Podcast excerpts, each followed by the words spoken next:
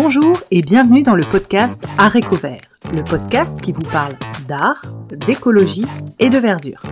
Je suis Pauline Leroux, ingénieure agronome passionnée de plantes et je vous emmène à la découverte de la couleur végétale et de toutes ses applications.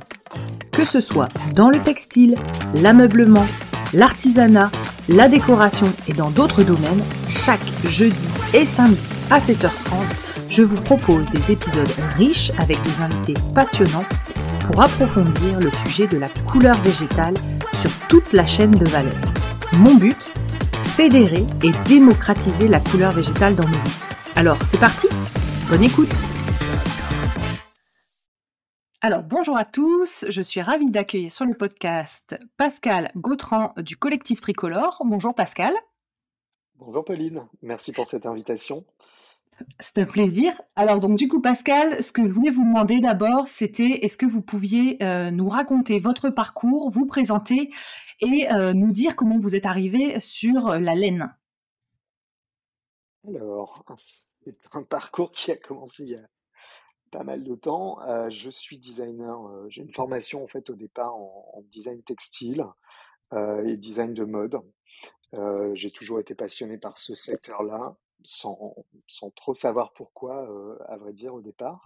Euh, et assez rapidement, au, fur et à mesure de mes études, j'ai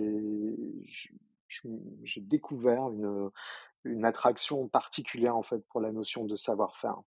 Euh, finalement, plus que euh, simplement le produit final, euh, qui généralement est quand même l'objet du designer, ce qui m'intéresse, c'est de quelque part de designer ce, qui ce que sont les filières, le parcours en fait de la matière première pour devenir un. Pourquoi? Parce que ben, sur ces dernières décennies, sur la fin du XXe siècle, on, a probablement beaucoup valorisé la notion de création, de créativité, et ça s'est fait beaucoup au détriment de la notion de savoir-faire, de fabrication. Euh, évidemment, on a beaucoup délocalisé aussi, euh, puisque depuis les années 90, notre industrie textile française a, perdu 90% euh, de ses effectifs. Mais en même temps, on a perdu une certaine connaissance, une certaine culture qui s'est transférée sur d'autres d'autres éléments plutôt liés à l'image, au style, donc c'est intéressant aussi, mais euh, disons que j'ai petit à petit abordé mon rôle de designer comme euh, comme euh, le fait de, pouvoir remettre du lien entre ces deux éléments-là, d'un côté la création et de l'autre côté les savoir-faire. en 2008, j'ai d'ailleurs obtenu une, résidence à la Villa Médicis à Rome, pendant laquelle j'ai vraiment pu consacrer tout mon temps et, approfondir cette réflexion-là. Et en 2009, quand je suis rentré en France à nouveau, j'ai lancé euh, mon propre cabinet de conseil qui me permet depuis euh, d'accompagner euh, des acteurs assez variés. Ça peut être des, groupements professionnels autour d'un métier. Euh, je sais pas, la dentelle de Calais, par exemple, la dentelle de Calais, Caudry, ou bien bien des, des territoires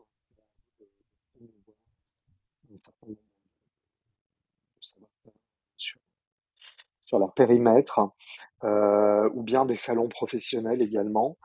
Euh, et donc, euh, avec toujours en fait, je dirais, de croisée, la notion de savoir-faire, évidemment, de fabrication, mais aussi de territoire parce que on se rend compte que quel que soit où on se place sur la planète, finalement, euh, le territoire est aussi une composante importante de la notion de fabrication, euh, parce que ça a plein d'impacts. En fait. Euh, évidemment, des impacts légers, moins faciles à voir, qui sont des impacts culturels, mais aussi des impacts ben, en termes de développement durable, donc euh, tout cela en fait euh, fait que c'est très difficile de détacher un savoir-faire d'un territoire. Euh, voilà. Et donc c'est dans ce cadre qu'en 2018, enfin déjà dès 2016, hein, j'ai commencé plusieurs projets avec des territoires, communautés d'agglomération de Castres-Mazamet, Mazamet étant un peu une grande capitale textile et de la laine en particulier, la laine cardée. Et ensuite avec la région Occitanie, à Montpellier, dans le cadre d'une foire économique, j'ai participé à la structuration d'événements qui mettaient en avant des, des acteurs de ces territoires respectifs. Et, et c'est au fil de ces rencontres-là que j'ai commencé à, à prendre conscience en fait des, des enjeux de la filière laine ou des filières lainières françaises, euh, notamment au travers d'une personne qui est pour moi emblématique de cette euh, filière aujourd'hui, qui s'appelle Éric Carlier, qui est le fondateur du, du Pastram, un atelier de tissage situé justement à côté de Mazamet, et euh, qui, à l'époque, euh, s'était lancé dans la, la, transformation de différentes races euh, qui ont des, des, propriétés de couleur naturelles. Euh, alors, euh, on est sur un podcast dédié à, la couleur naturelle. Celle-ci ne provient pas directement des plantes, même si j'imagine que l'alimentation du mouton joue sur euh, sa pigmentation, mais mais c'est directement en fait la race qui qui, produit ben, des toisons pigmentées. Alors ça peut être le noir du velay, ça peut être l'or campant, la solognote, autant de races en fait qui qui ont des, des particularités tinctoriales intéressantes et qui du coup ben transformées par Éric Carlier, donnaient des tas de tissus sans teinture du tout, euh, qui est quand même une étape assez gourmande en eau, en énergie. Euh, et donc, euh, ça permet voilà, de mettre en valeur finalement ce patrimoine et on revient à la notion de territoire, parce que comme vous l'avez entendu dans le, le nom des races, elles ont souvent le nom des, territoires qui sont un peu leur bateau, donc Sologne ou, ou en velay pour le nord du velay. voilà, encore une fois intrinsèquement lié, la notion de territoire est, très présente. Euh, c'est grâce donc à, à Eric que, que j'ai mis un pied là-dedans. Euh, j'ai trouvé à l'époque que son, sa démarche était très contemporaine euh, avait sans doute, euh, même si elle était très confidentielle, euh, car c'est un petit atelier, euh, je pense qu'elle gagné sans doute un peu connu. Euh, et donc en 2018, j'ai proposé au salon Made in France, euh, qui se tient chaque année au carreau du Temple, euh, de mettre en scène en fait cette filière en faisant connaître la problématique au plus grand nombre de marques. Et donc pendant quelques mois, on a on a un peu euh, battu le rappel. On a, euh, on a, on est allé à la rencontre de nombreuses marques, de nombreux designers euh, pour leur raconter un peu ce qu'était cette filière, avec euh, donc à l'époque hein, très peu de valeur pour pour la laine, puisqu'aujourd'hui encore la plupart de nos éleveurs en fait tondent à perte. Ça coûte plus cher de tondre que ce qu'on leur offre pour, les toisons correspondantes. Euh, et ce parce que ben, on, on, a un peu laissé cette filière se désagréger.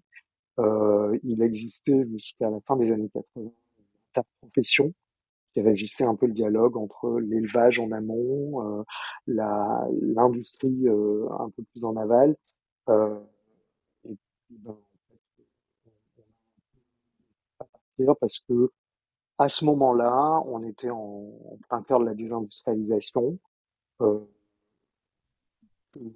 matière synthétique euh, était bien plus pratique et bien moins cher que la laine. On se posait pas encore les questions d'impact environnementaux que l'on se pose aujourd'hui.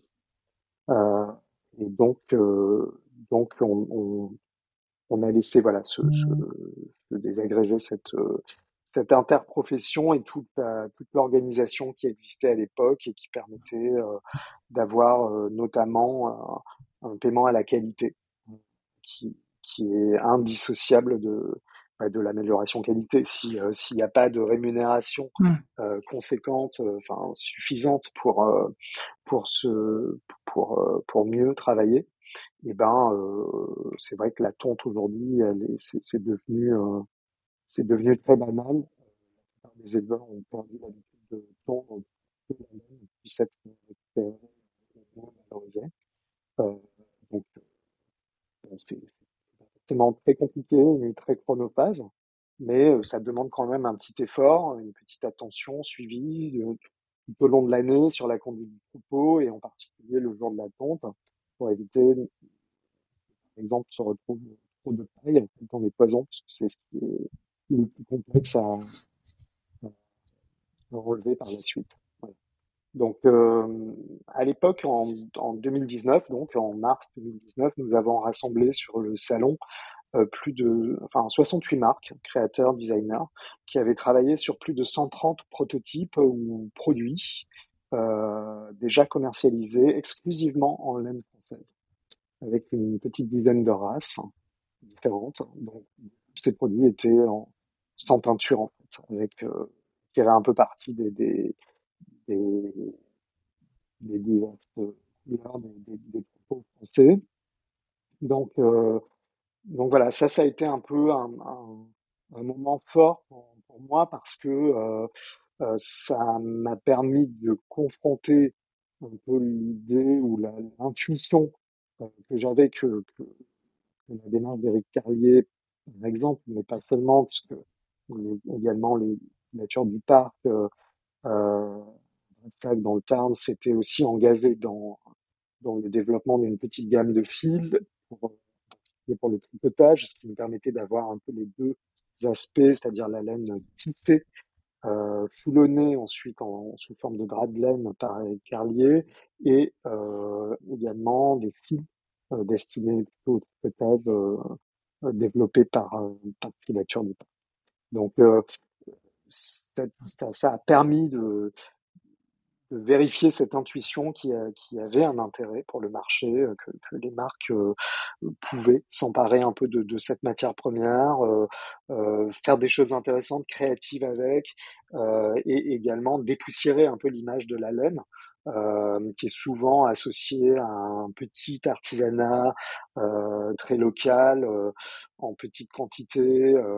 donc là, l'idée, c'est ben, de pouvoir avoir un impact, puisqu'on a quand même 25 000 éleveurs en France, hein, euh, avec euh, entre 10 et 12 000 tonnes de poisons qui sont tondus chaque année, euh, ce qui est une masse énorme et qui évidemment n'est pas euh, absorbable par uniquement par l'artisanat local, qui joue un rôle hein, pas du tout ces activités-là, mais disons que si on veut vraiment euh, bah, trouver une solution euh, pour euh, qui, qui, puisse convenir et surtout impacter le plus grand nombre d'éleveurs, il faut vraiment travailler à toute échelle en fait.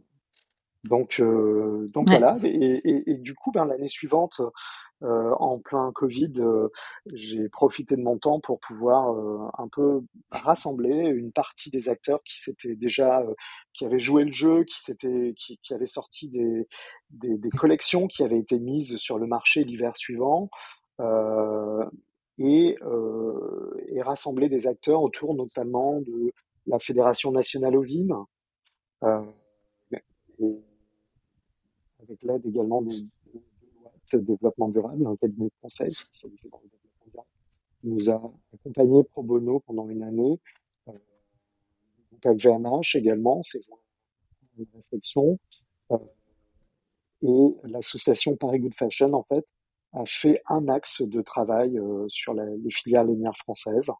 Euh, et c'est là que nous en sommes arrivés à la conclusion qu'il fallait construire quelque part un, un, vaisseau pour cette profession en rassemblant trois grands euh, univers. Donc, euh, en amont, l'univers de l'élevage. Euh, au centre, l'univers des savoir-faire de transformation. Et ils sont très nombreux, on en retrouve plus tard, mais la laine, en fait, elle peut être utilisée dans, beaucoup de, types de produits, en passant par des types de transformation très variés. On pense souvent au fil, au tricot, mais en réalité, on peut très, on peut l'éviter, l'utiliser en vrac, on peut aussi la transformer, tirer parti de ses composés, notamment la kératine. donc il y a, y a, énormément en fait de choses d'usage traditionnel, puisque faut quand même rappeler que cette matière en fait elle accompagne l'humanité depuis 10 000 ans au moins, puisqu'on a retrouvé une trace de, de textiles réalisés à base de laine il y a déjà 10 000 ans. Et, et aussi au travers d'usages euh, complètement innovants avec des startups aujourd'hui ou même des, des, plus grosses entreprises qui euh, ben, inventent, innovent euh, pour mettre à profit cette avec la laine. première euh, différemment. Euh, voilà. D'accord. Donc je pense que c'est un peu long, mais c'est un peu le, le, ce qui ce qui a mis le collectif tricolore sur les rails euh, puisque en fin 2020, en fait, nous avons fait le lancement officiel du collectif tricolore avec euh, sous forme d'association loi 1901.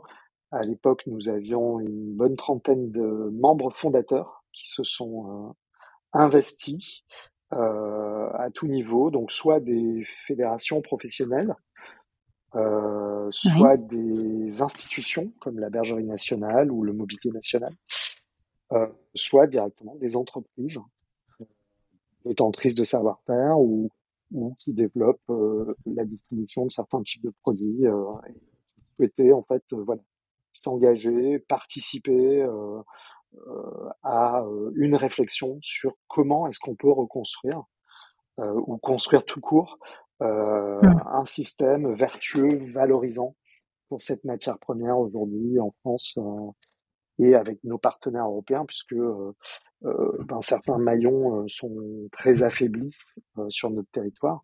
Donc, mmh. donc il faut réfléchir de manière plus, plus large encore que, que, les frontières de notre pays pour, si on veut, une chance de, de, de construire quelque chose de durable. Ok. Alors, vous avez dit fin 2020 la création du collectif tricolore. Vous avez parlé de trois univers, j'en ai loupé un. J'ai l'élevage, le savoir-faire de la transformation, et vous avez parlé. Le troisième, c'est quoi? Le troisième univers de, du collectif tricolore? Le troisième univers du collectif tricolore, c'est la, c'est la distribution. Euh, et c'est important d'emmener en fait euh, les marques, les metteurs sur le marché, à euh, réfléchir dès l'amont en fait euh, et à mieux connaître l'amont, euh, ce qui se passe dans l'élevage. Euh, donc une des grandes fiertés de, de que je peux retirer de ce collectif, c'est c'est cette mise en dialogue en fait d'univers qui ne se connaissent plus en fait qui ne se connaissent plus, qui sont assez distants, qui peuvent, qui ont, qui ont des cultures très différentes, mais aussi très complémentaires et qui, au travers de cette thématique de la laine, se retrouvent finalement euh, avec euh, un point commun, des projets communs, euh, des idées communes, des valeurs communes. Donc c'est ce que c'est ce qui fait un peu l'énergie du, du collectif tricolore aujourd'hui. Et donc vous avez dit il y a une trentaine de membres à peu près. Vous êtes basé où exactement? Alors nous sommes l'association est domiciliée au, à la Maison nationale des éleveurs à Paris. Euh, mais euh, nos membres, eux, sont partout en France et un petit peu aussi euh, dans certains pays limitrophes. Euh, et aujourd'hui, nous avons une, un peu plus d'une soixantaine de euh, métiers. D'accord, ok. Et donc c'est un système euh, comme une fédération. En fait, il y a une contribution, une adhésion des personnes et des événements qui sont organisés, des rassemblements, des, des événements. C'est un peu comme ça que ça fonctionne? Absolument. Tout au long de l'année, euh, on coordonne. Euh, alors beaucoup en visio, mais aussi avec des, voyages de travail selon les thématiques on coordonne donc euh, le, le, les rencontres et les réflexions euh, pour pouvoir faire aboutir euh, des projets concrets. on a travaillé sur la mise en place d'outils et de méthodes communes. La première phase c'est vraiment bah, la rencontre, dire le dialogue entre chacun des membres, les aider les étapes avant, les étapes après, les enjeux correspondent aux différents métiers, pour pouvoir réfléchir avec une vision plus large que leur métier ou leur segment. Et aujourd'hui, donc, après deux ans et demi de, de travail collectif, on, sur la, la, mise en place d'outils communs, euh, notamment un outil digital de filière euh, qui va permettre de moderniser euh, énormément, garantir une forme de traçabilité, mais aussi de permettre d'accompagner euh,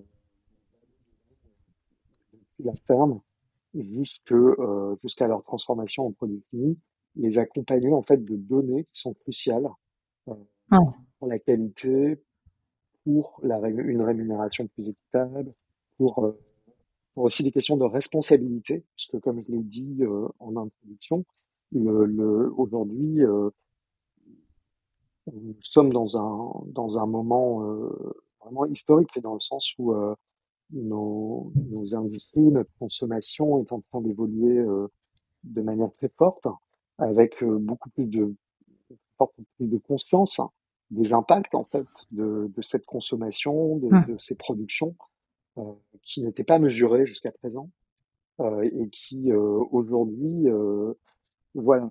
Poussent hein, chaque entreprise, chaque chaque maillon de la filière à devoir déjà connaître ces impacts pour pouvoir les maîtriser, les réduire si possible. Donc, donc là, dans ce cadre-là, la filière laine française, elle a vraiment un, un rôle à jouer. Euh, je dirais même que c'est son rôle il, est vaste parce qu'il s'inscrit dans une logique qui est la même euh, pour tout l'élevage européen, euh, qui est uniquement dédié en fait à la production de viande ou de lait, euh, et qui fait que la laine est un sous-produit, euh, presque un déchet, et pourtant, paradoxalement, eh ben, elle est, c'est ce qui lui confère déjà une valeur supérieure, dans le sens où son impact sur la planète, du fait qu'elle n'a pas besoin, que ce n'est pas un élevage qui est élevé pour sa production, fait qu'elle a, elle, mmh qu'une petite partie en fait de, de, de des impacts de, de, de l'élevage, ce qui fait que finalement c'est une matière qui en soi est déjà là, qu'on n'a pas besoin de produire et qui donc est quelque part plus vertueuse euh, que, que d'autres matières pour lesquelles il faut engendrer un élevage ou euh, une production, euh, quelle qu'elle soit. Donc, euh, donc là, déjà, on part d'un d'un d'un point positif euh, dès le départ, quoi. Et je voulais justement vous demander, dans votre outil digital de filière, euh, c'est un genre de comme une blockchain, comme on a sur l'alimentaire, avec euh, chaque acteur ou chaque étape qui est renseignée avec des informations digitales euh, disponibles pour toute la pour toute la chaîne. C'est un peu ce genre d'outil-là que vous aimeriez développer? C'est un peu sur le, oui, c'est un peu sur le style, euh, sur le principe de la blockchain, effectivement, avec des informations qui sont, euh, qui sont euh, transmises euh, d'un maillon à l'autre. Alors toutes les informations ne sont pas transmises parce qu'il y y a aussi des questions de confidentialité euh, sur certains types de données, sur certains maillons, euh, mais ça permet effectivement de pouvoir remonter, euh, remonter la chaîne si, si besoin, si nécessaire, pour des questions d'amélioration de qualité, euh, de traçabilité pure, de garantie de, de provenance, euh, pour un calcul de de, des impacts euh, éco-responsables. Ouais. Ouais, c'est ce que j'allais dire. Donc du coup, si je si je, je vois bien votre votre comment dire objectif, vu que euh, pour avoir fait ça dans ma vie passée euh, sur des sujets euh, comme ça où il y avait des, des histoires de blockchain et en fait, l'idée, c'est que grâce à ça, vous puissiez euh, avoir un certain, une certaine réassurance sur la qualité des laines, la traçabilité, les origines pour les grandes marques qui en ont besoin, mais aussi que vous puissiez, euh, par exemple, calculer un impact carbone ou euh, un, euh, ouais, un impact euh, tout court de cette filière, de cette filière laine pour des marques qui ont les moyens de, de mettre en avant ces arguments-là, si je comprends bien. C'est un peu ça? C'est ça avec un paramètre supplémentaire qui est la, gestion de la qualité, euh, qui est intrinsèquement lié à la notion d'équité aussi. C'est-à-dire que si on veut euh, un paiement à la qualité, euh, certes, on peut vérifier la qualité dès le départ, l'attente, voilà, mais souvent c'est plus tard en fait que se fait la valorisation. Et si on n'est pas capable de pouvoir remonter la chaîne, euh, on ne sera pas non plus capable de pouvoir valoriser euh, en fonction, euh, en fonction des, niveaux de valorisation derrière auprès des éleveurs. Et alors, du coup, Pascal, une question toute bête. Comment? Non, non, c'est qu'on a un petit décalage de réseau, mais c'est pas grave. Ah, d'accord. J'entends pas votre, le bruit autour de vous, mais il y a un petit décalage dans notre dans notre conversation. Mais euh, du coup, je voulais vous poser la question, et en fait, ça fait la transition avec la question d'après. C'est euh, quelles sont toutes les étapes, on va dire, de l'élevage jusqu'à euh, la tonte, les différentes étapes euh, qui suivent cette tonte? Ça, c'était ma première question. Et la deuxième question, c'était qu'est-ce qui définit euh, une qualité de laine? Parce que si vous souhaitez euh, rémunérer vos partenaires par rapport à la qualité de la laine, je suppose que vous avez mis un cahier des charges et ça doit être sûrement en lien avec bah, déjà la race, je pense que les races, toutes les races ne se valent pas. Et après, vous aviez dit la présence d'impureté. J'ai vu qu'il y avait aussi une histoire de, de euh, dans, la, toison, des, poils différents euh, qui n'étaient pas valorisés pareil, etc. Est-ce que vous pouvez nous expliquer, euh, du coup, les différentes étapes après la tonte et aussi ce qui fait la qualité, en gros, d'une bonne laine ou d'une laine un peu moins qualitative? Alors, beaucoup d'acteurs aiment bien dire qu'il n'y euh, a pas de mauvaise laine, euh, mais il n'y a que des bons usages pour les bonnes laines. Donc, euh, c'est vrai que déjà, il convient d'utiliser le pluriel. tant pour la laine, on devrait dire les laines, parce qu'en réalité, effectivement, d'une race de mouton à l'autre, d'un type d'élevage à l'autre, on, peut avoir de très très fortes différences. Donc, souvent, paramètres sont le métronage, la longueur des fibres, euh, qui peuvent varier euh, énormément. Euh, également, les types de transformation et les types d'usage, comme je le disais tout à l'heure, sont aussi très variés. Ce qui veut dire qu'une bonne laine pour faire un, bon tapis, c'est pas forcément une bonne laine pour faire un bon pull. Donc, ce dans quoi il faut arriver à remettre un peu d'ordre, c'est déjà comprendre quels usages pour quelle typologie de laine, euh, et ensuite, c'est pas juste une race, un usage, euh, c'est un peu plus complexe que ça, puisque au sein d'une même toison, on peut avoir des, des, des types de, de laine différents. Donc, selon le niveau de valorisation possible, euh, il va falloir mettre en œuvre en fait des, des types de tri différents. Ça peut être un tri à la toison ou ça peut être un tri euh, plus précis encore, où on va, on va découper une poison en plusieurs morceaux. Euh, cela dépend évidemment du, type d'usage et des cahiers des charges. Là non plus, il n'y a pas un seul cahier des charges, il y a énormément de cahiers des charges. Euh, il y a des cahiers des charges traditionnels. Comprendre que jusqu'à présent, notre industrie ne s'appuie pas du tout en fait sur des usages de laine locale ou très très peu à la main. ce qu'on utilise, ce sont des laines qui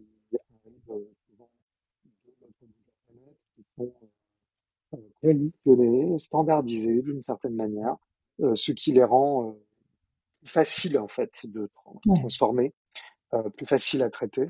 nous aujourd'hui, on part un peu de zéro.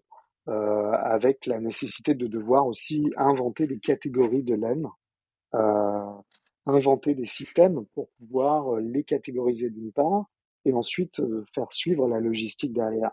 C'est là où, encore une fois, euh, l'outil digital, lui, peut permettre en fait de euh, gagner du temps, euh, de pouvoir agglomérer des lots similaires plus vite sans avoir à, systématiquement réouvrir des ballots pour vérifier, etc.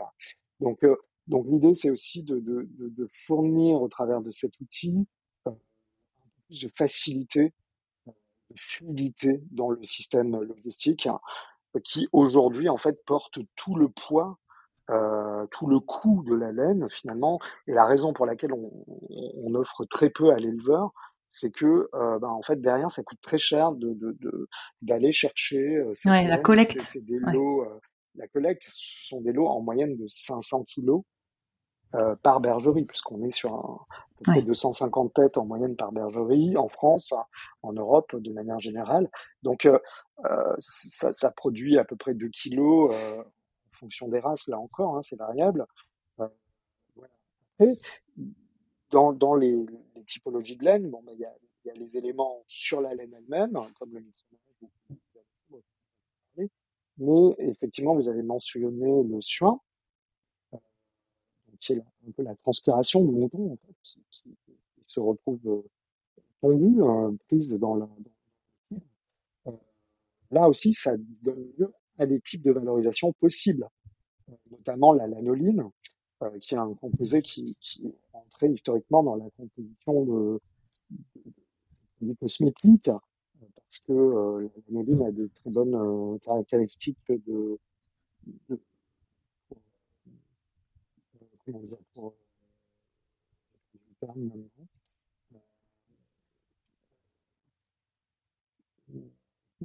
la lanoline a de très bonnes caractéristiques d'hydratation.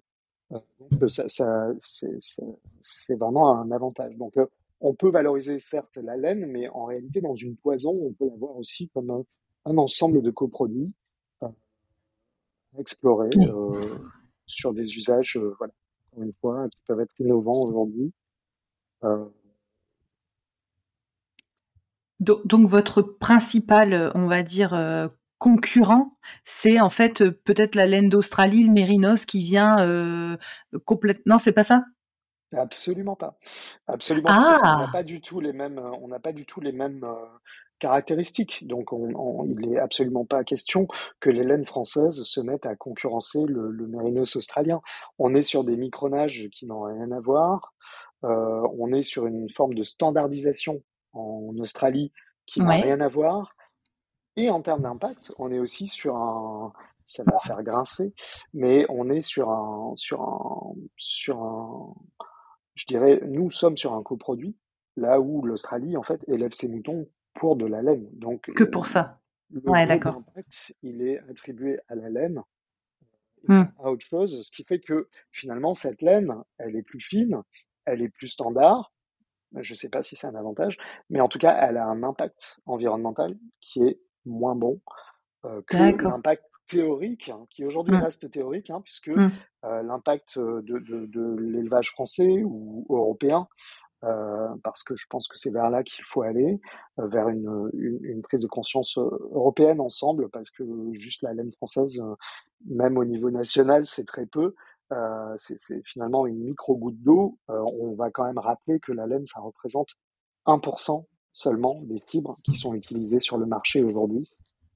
Et quand on se dit 1%, ça inclut toute la laine australienne qui représente les trois quarts de, de, de la laine euh, qui est produite euh, dans le monde. Ouais, donc, plus on euh, sera d'acteurs européens, ce serait d'ailleurs davantage voilà, massifier un peu plus la, la production. Hein, D'accord, je comprends mieux. Et j'avais une question du coup, je viens de la perdre. Oh merde. ah ça y est, ça ça bug. Euh, je sais plus ce que j'allais vous dire. J'avais une, une bonne question que j'ai perdue. C'est pas grave. Euh, continuons. Donc du coup, euh, donc on a parlé. La laine représente 1% des fibres textiles mondiales. L'idée, c'est d'aller euh, euh bah, multiplier le nombre d'acteurs. Euh, est-ce que avant qu'on passe sur la filière laine en France et plutôt en Europe et, et ouvrir, est-ce qu'on pourrait parler des différentes étapes suite à la tonte. Donc on a bien compris, vous, votre particularité, c'est que vous travaillez des laines qui sont en fait comme des déchets puisque les, les, animaux sont élevés pour la viande ou pour le lait, vous, c'est c'est pas le bon terme. On va dire sous-produit. vous avez dit déchets tout à l'heure, mais oui, là, là, le but, c'est que ce soit un sous-produit, un coproduit, on va dire. Euh, et du coup. Ça serait, ça serait, le Graal. Bon, ok, alors je, je coupe parce que je me suis planté. Donc, un coproduit. Euh, comment euh, vous faites Moi, j'ai beaucoup de questions parce qu'il y a plein d'exploitations.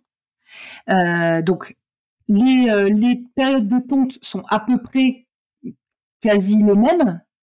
À peu près, c'est une fourchette euh, commune au moins À peu près Six mois à peu près. On les tonte ah, oui, d'accord. déjà parfois fin décembre dans le, dans, dans, le sud de la France et vont se poursuivre jusqu'en juin, juillet, début juillet.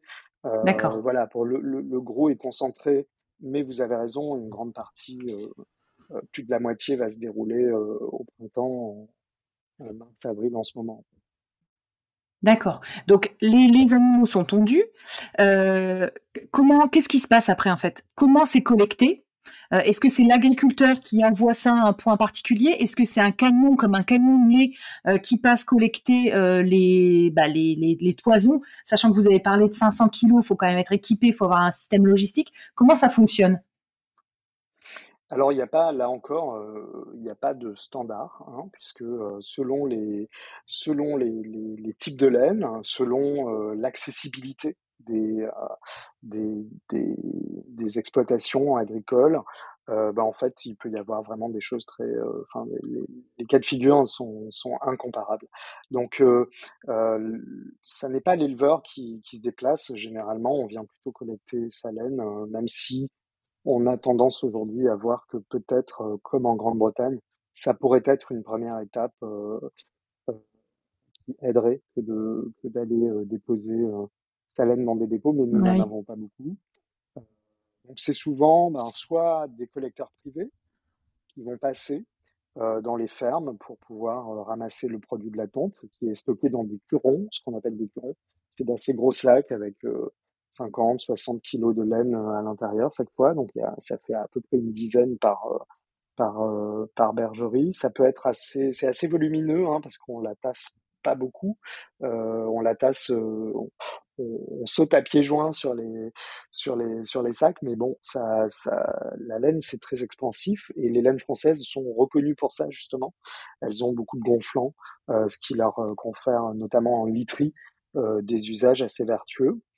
Euh, et ensuite, ça peut être également collecté directement par des coopératives ovines, par exemple, qui vont rendre service à leurs éleveurs en allant chercher euh, cette matière première chez eux pour les débarrasser un peu. Euh, il faut dire que notre système fonctionne très mal, hein, puisque c'est trois années et ça va être la quatrième année. Euh, depuis que le marché s'est effondré, euh, avec la désorganisation due au Covid, nos éleveurs euh, stockent parfois trois années de ponte consécutives sans avoir d'acheteurs ou, d'offres euh, sérieuses en face. Quoi. Donc euh, il y, a, y, a, y, a, un mal fonctionnement, un dysfonctionnement de, de, de cette logistique qui est assuré euh, voilà, par des collecteurs privés ou, des coopératives. Grosso modo, c'est ça. On essaie de mutualiser, euh, c'est-à-dire euh, peut-être la coopérative vient livrer du grain et repart avec avec avec mmh. les, toisons. Bon, voilà, c'est c'est mais encore une fois, voilà, il n'y a pas il a pas vraiment de de de, de, de, logistique. Ça peut être tondeurs. Dans certains cas, ce sont les tondeurs qui qui récupèrent la laine. Récupère la laine. Donc voilà, il y a, y a, vraiment des, des, des, des, cas de figure très très variés aujourd'hui. voilà. Après, les étapes suivantes, pour un usage, pour un usage, en fait, on est, on est depuis quelques années, la, la laine est classée sous produit animal de catégorie 3 donc avec un risque sanitaire moyen, mais léger, mais quand même présent, qui fait que si on veut l'utiliser, que ce soit même pour faire du paillage sur sa mmh propre exploitation, euh, eh ben, il faut l'hygiéniser d'abord. Alors, il y a plein de méthodes d'hygiénisation possibles, mais donc le lavage, c'est la méthode la plus conventionnelle, on va dire. Euh, et le lavage euh, utilise ben, pas mal d'eau, pas mal d'énergie, puisqu'il faut monter au moins à 60 degrés euh, pendant une heure pour hygiéniser. Donc ça, la laine contient pas mal de graisse, hein, donc euh, il y a un système de saponification qui se met en place. Euh, et elle génère son propre savon en fait euh, une fois qu'on a lancé ce système. Euh, mais il faut quand même pas mal de d'énergie pour la mécanique et puis pour, mmh. l'eau évidemment. Euh, c'est un maillon très particulier en France parce qu'on a on a quasiment perdu les acteurs. en tout cas, tous les acteurs industriels ont disparu, ont fermé leurs portes au début des années 2000, pour les derniers, au milieu des années 2000 il nous reste un lavage qui est le lavage des évodants qui est en, en qui est un lavage semi-industriel, on va dire, ou semi-artisanal, euh, avec une capacité extrêmement réduite. Euh, donc, on ne pourrait pas laver, on, s'était amusé à calculer. J'avais travaillé Ouais. En 3-8 pendant toute l'année, euh, euh, il serait capable de laver à peu près 2% de la laine française. Ouais, d'accord. Non, il ne travaille pas en 3-8, donc, euh, donc Hum. il ne lave même pas 2%. Euh, c'est un maillon qui, bah, du coup, peut être aussi intéressant si on se place euh, de, de l'autre côté. C'est-à-dire si on se dit que ben, le fait qu'ils aient tous disparu, et ils ont souvent disparu parce que euh, il, y avait des contraintes de retraitement des eaux très fortes, Ah oui. euh, très coûteuses, euh, sur un maillon, sur une étape finalement qui, à part l'hygiénisation, n'apporte rien en, en termes de valorisation. Hum. Donc euh, c'est euh, ce qui a probablement euh, signé le déclin de, de tous nos lavages industriels. Aujourd'hui, il en reste quelques-uns en, en proche Europe, donc en, Belgique, en Grande-Bretagne, en Italie, en Espagne, au Portugal, tailles euh, assez diverses hein, aussi. Donc il y a quand même une petite capacité de lavage euh, en, local, on va dire, Euh, mais c'est tout. Et je disais donc que ce, cette méthode qui est la méthode traditionnelle, donc qui, utilise beaucoup d'eau, qu'il faut retraiter après, qui utilise beaucoup d'énergie, si elle a disparu, c'est peut-être aussi un- le moment opportun de la réinventer. Et donc ça, c'est aussi un axe sur lequel le, le collectif tricolore s'est positionné euh, il y a deux ans. Nous avons obtenu une aide de, de la part de France Relance pour, pour nous aider dans cette euh, dans, Top. dans- dans cette recherche. Euh, et aujourd'hui, on est arrivé mais euh, avec une, une technologie un peu, euh, comment dire, alternative, euh, qui est déjà une technologie qui s'appelle le CO2 supercritique, qui est déjà utilisée dans d'autres secteurs de l'industrie, euh, mais pas dans le lavage de la laine, et qui peut voilà, contribuer à, euh, à, ce, lavage sans euh, pour autant consommer autant d'eau, autant d'énergie. Euh, donc là, on est en les acteurs, nos adhérents qui sont qui sont impliqués dans ce développement-là euh, sont en train d'étudier la faisabilité euh, C'est quoi le principe? C'est quoi le principe CO2 du... supercritique, le CO2 supercritique, c'est que, euh, bah, en fait, on, on nous a souvent appris qu'il y avait trois états, euh, donc solide, liquide, gazeux. En réalité, il y en a Mhm. quatre. Il y a aussi un état supercritique et qui, qui intervient sur les molécules à très forte pression. Donc là, euh, il s'agit en fait de, de, de, de mettre sous CO2 euh, la Mhm. matière première euh, et, de, et de à très forte pression euh, pas forcément pas obligé de générer de la chaleur et ça et ça va en fait permettre d'exprimer d'exprimer une grande partie des, des, des matières organiques en fait qui sont dans le dans dans le poison. Et, Donc, et euh, ça abîme pas, ça abîme pas la laine? non, ça n'abîme pas la laine. C'est ce Ah, c'est ce qu'il a fallu vérifier en Ouais, laboratoire. voilà. Donc on, on a fait toutes les toutes les un peu toutes les Les toutes les tests. recherches euh, labo et aujourd'hui on est euh, en phase d'industrialisation. Enfin, les acteurs concernés sont en phase d'industrialisation.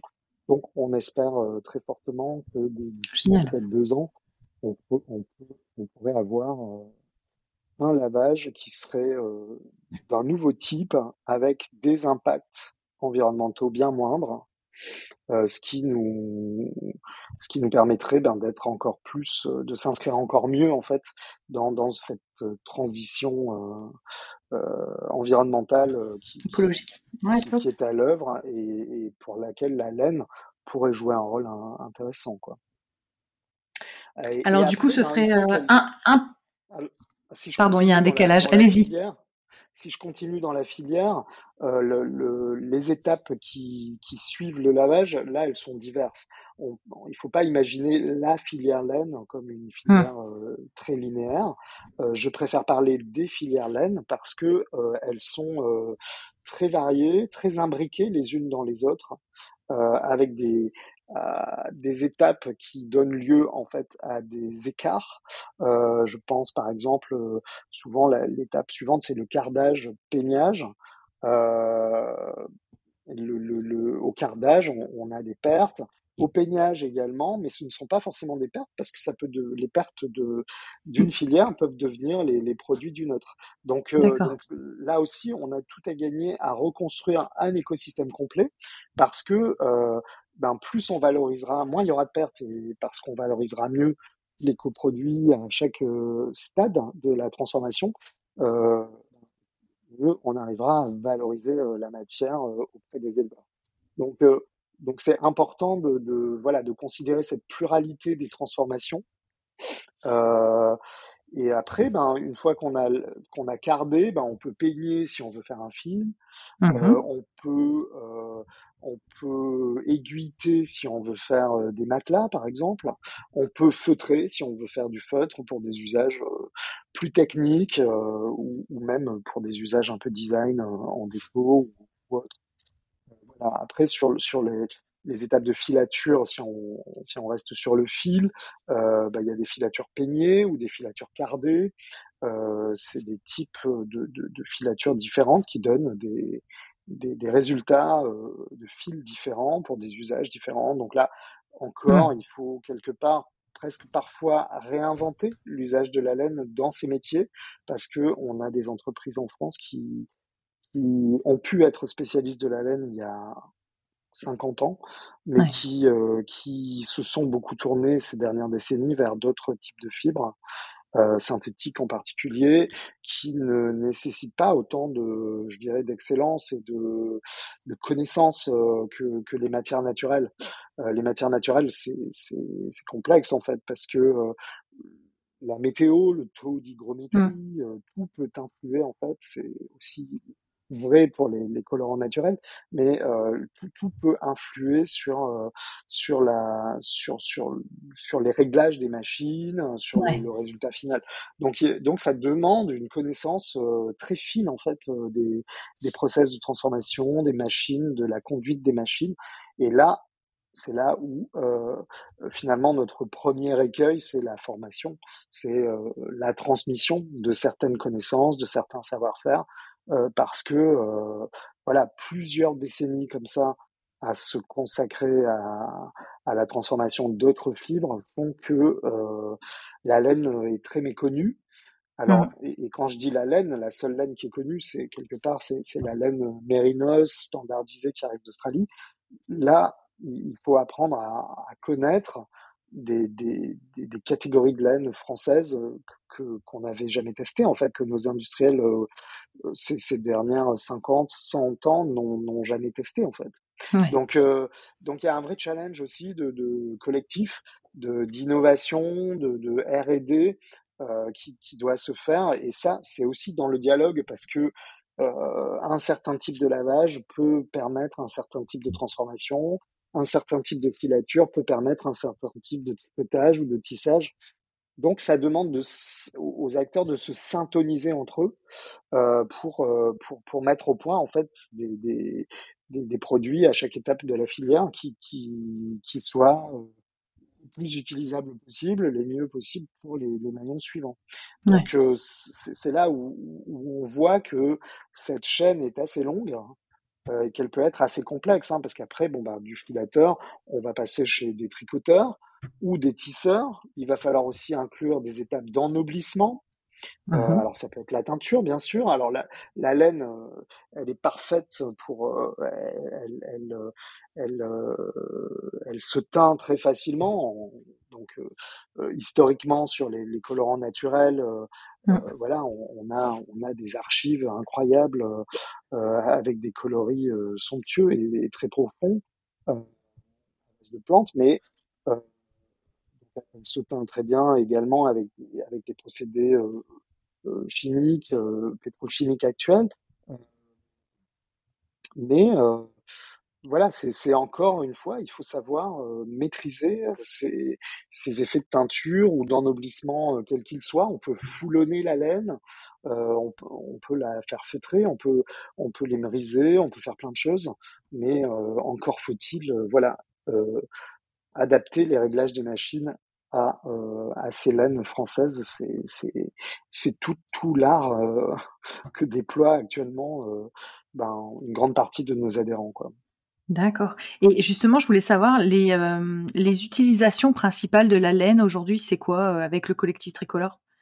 C'est principalement une débouchée textile ou il y en a plusieurs ou? Non, on a bon alors en majorité, c'est vrai qu'on a beaucoup de marques inscrites qui, vont euh, euh, utiliser euh, la laine, les laines françaises dans un but de, de développer des, des produits d'habillement, des accessoires ou des ou des, des, des vêtements, mais on sait par expérience, enfin on sait par analyse que ça va correspondre finalement à un pourcentage de de notre gisement global qui est très faible peut-être 10, 15% euh, dans le temps, euh, mais, mais pas beaucoup plus. Euh, on a aussi pas mal d'adhérents qui sont issus du monde de la literie. Pense à Teddy Bear, par exemple, qui a développé un matelas qui utilise une grande partie de laine, ou le avec la marque Kepeda, qui également a, mis, en, place un sourcing tracé euh, pour, s'assurer que demain, euh, euh, leur utilisation de, fibres naturelles seront, seront purement françaises, quelles qu'elles soient. Aussi, ils ont aussi le lin, mmh. dans leur scope. Donc c'est c'est intéressant. Euh, voilà. Après, on, là, on vient de lancer un, euh, un groupe de travail sur les géotextiles avec euh, plusieurs de nos adhérents qui, euh, qui s'intéressent à la question pour mettre à profit ben, d'autres, d'autres l'aspect notamment biodégradable de la laine le fait qu'elle contienne également beaucoup d'azote, hein, ce qui est enrichissant en fait pour les plantes. Donc c'est une sorte d'engrais naturel, on va dire. Euh, voilà, donc il y a, y, a, y a, des choses. Et puis aussi, j'ai parlé des coproduits des toisons. Euh, on a aussi des, des, des, startups qui nous rejoignent avec euh, l'idée de, de, de, tirer profit différemment, en fait, de, de par avec des usages très innovants, en fait, de, de, de, de la laine ou des toisons. Euh, comme quoi, par exemple? L'usage de la kératine. D'accord. Ok. Euh, de l'azote. Voilà, il y a plein de, il y a plein de composés qui sont euh, qu'on peut extraire en fait de, la laine ou des toisons selon le cas. Ok, oh, c'est hyper intéressant. du coup, j'arrivais à la partie sur vos partenaires en France et ailleurs, et venir sur la comment se porte la filière laine en France. Un petit peu sa place, ses volumes et cette notion d'Europe qui est plus importante, j'ai l'impression, sur les fibres naturelles, parce que pareil sur le chanvre, il y avait une notion de, de gagner euh, une échelle supplémentaire, de mutualiser les outils, de mutualiser les... Et en fait, j'ai l'impression que c'est dans le discours, j'entends à peu près les mêmes problématiques. Donc voilà, ça m'intéresserait de savoir euh, bah, vos partenaires en France et euh, plus loin, bon, on en a quand même cité pas mal d'acteurs, et comment se porte la filière laine en France et les avantages à avoir une vision plus globale européenne. Bien, donc la filière française, euh, nous, au-delà de nos adhérents, donc une, soixantaine d'adhérents, euh, on a aussi quelques partenaires qui sont souvent des territoires, euh, qui ont envie de s'engager en fait pour accompagner les acteurs, faire partie du mouvement. Donc ça peut générer des emplois, ça peut générer une visibilité aussi pour un territoire, faire une résonance avec la culture locale, le tourisme. Donc, c'est vraiment, euh, les filières lénières sont très imbriquées finalement à la vie euh, économique, culturelle, euh, à la société de manière générale. Donc, donc c'est, sous cet angle-là, voilà. ensuite, ben, on, on, établit en ce moment pas mal de partenariats, d'échanges avec nos homologues en, ailleurs en Europe avec des pays comme l'Irlande, la Grande-Bretagne, euh, euh, la Belgique, l'Espagne, euh, qui réfléchissent également, alors pour la Grande-Bretagne, c'est bien avancé, mmh. mais parce qu'ils sont très bien structurés.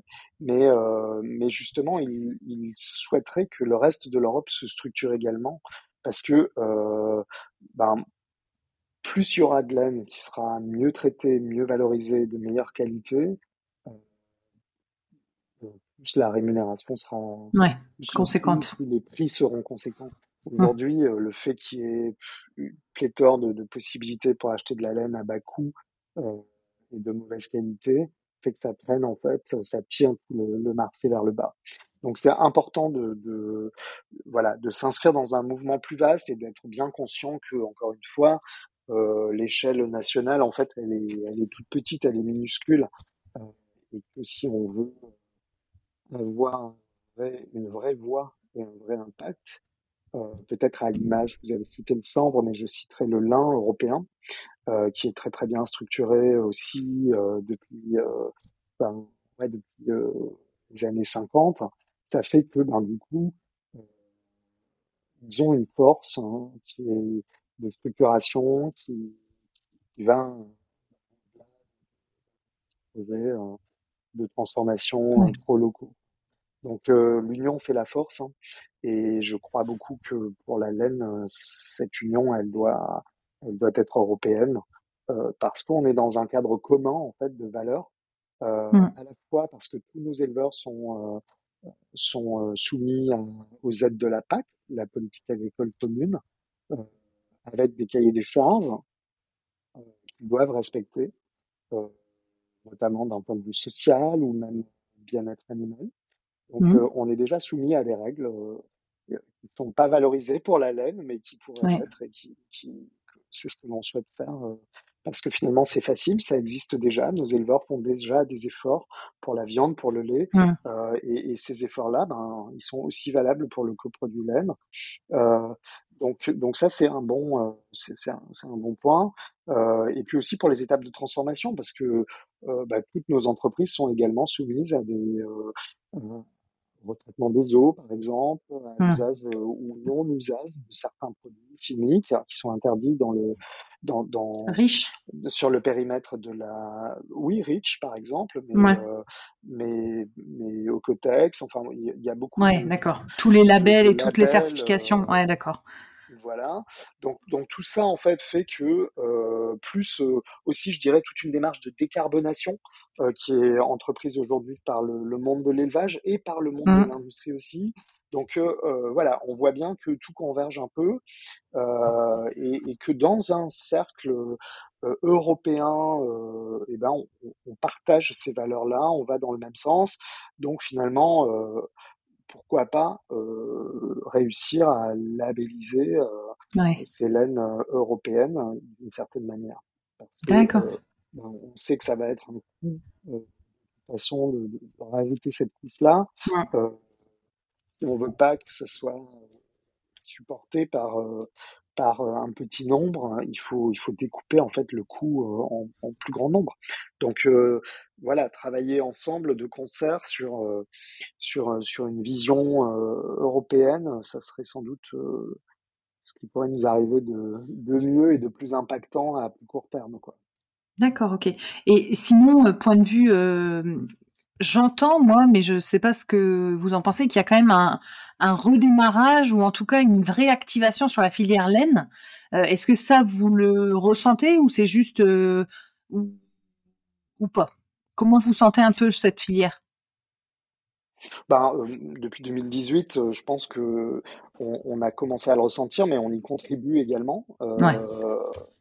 dans une large mesure, en étant présent sur les salons, en étant présent euh, au travers de tous nos membres et de chacun leur, euh, leur réseau, ça mmh. permet vraiment euh, de, de, voilà, de faire rayonner au maximum ce qui se fait, euh, les avancées de, de, individuelles de chacun et euh, d'entreprendre voilà, des, des, des, projets collectifs qui sont gagnants. Donc oui, euh, c'est sûr, je pense qu'on bénéficie, comme je le disais tout à l'heure, d'un réintérêt de la fabrication locale qui se double d'un réintérêt pour les biomatériaux, euh, quels qu'ils soient.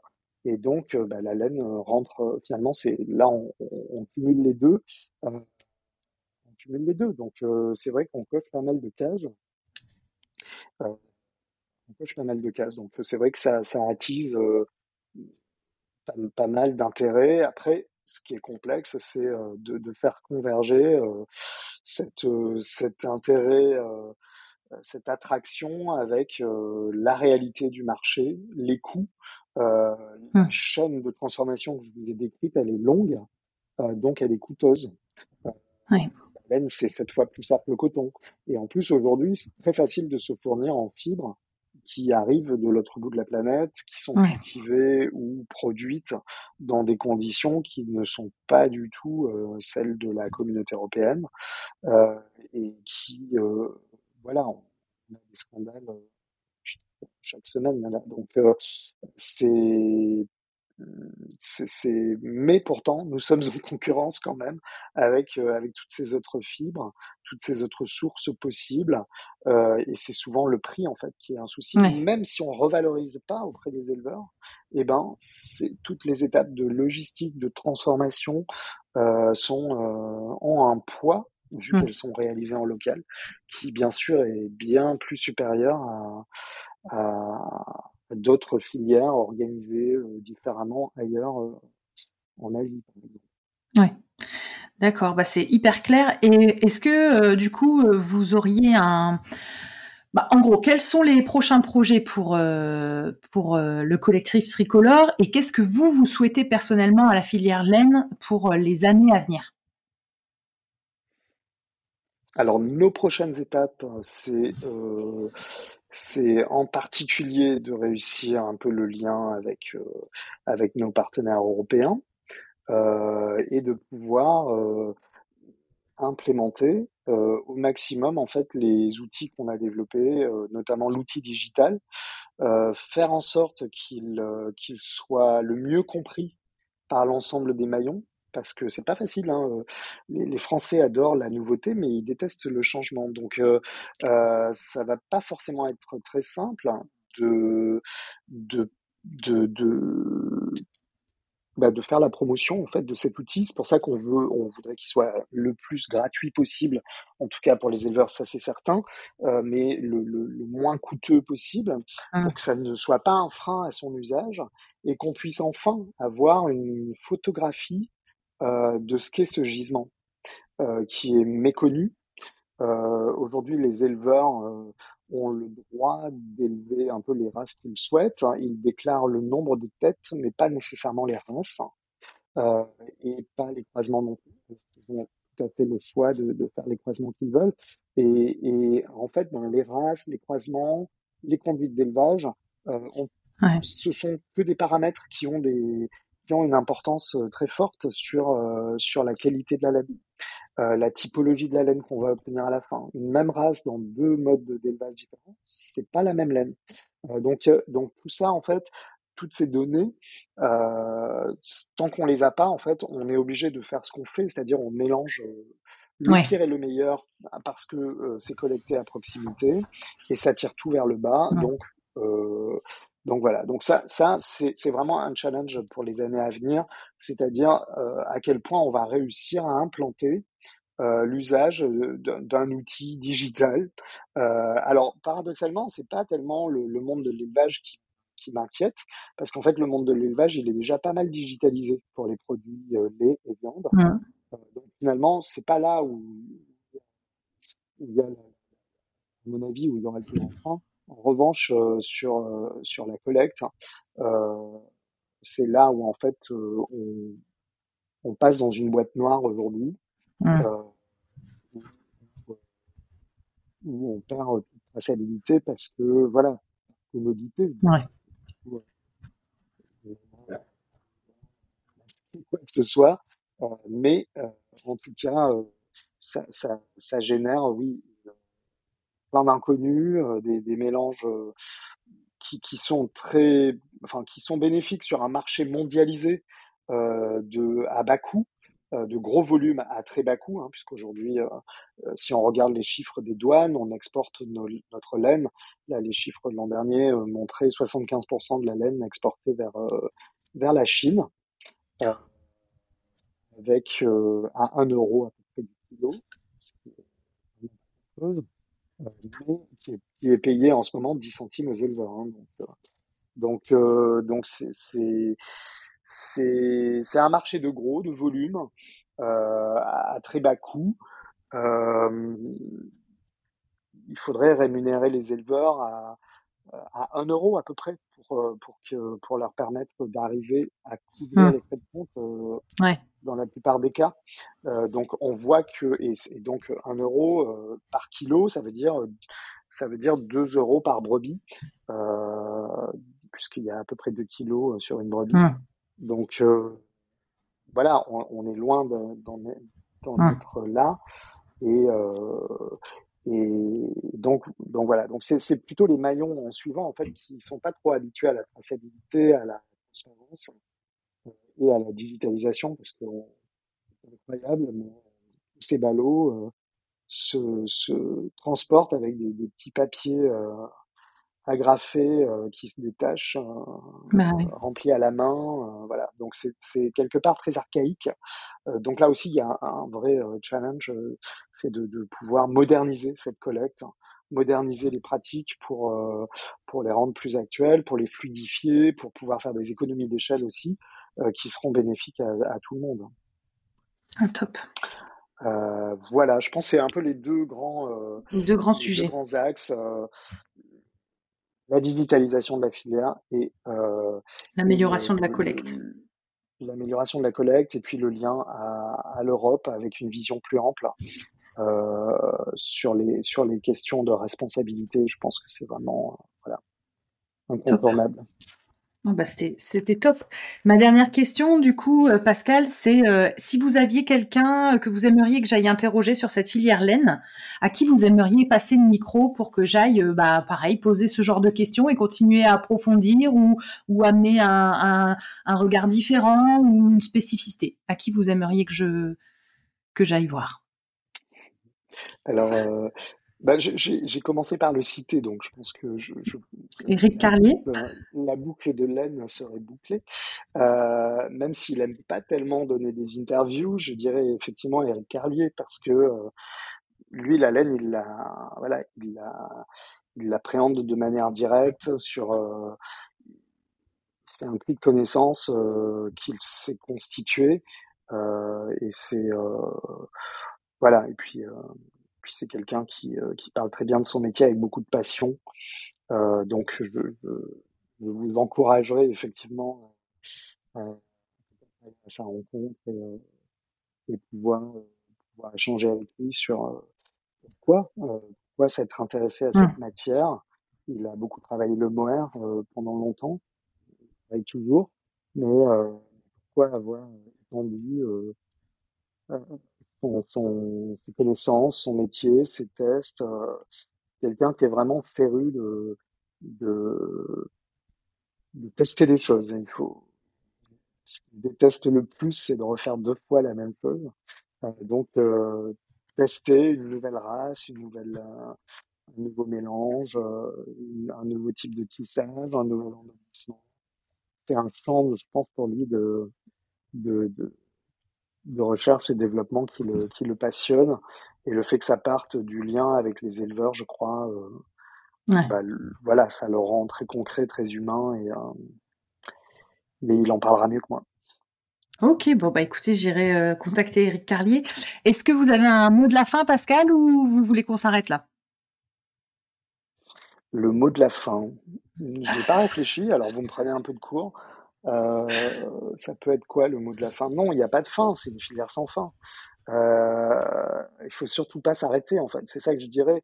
C'est pas facile, ça marche pas du premier coup la laine euh, parce que on la connaît mal, parce que euh, c'est une matière vivante.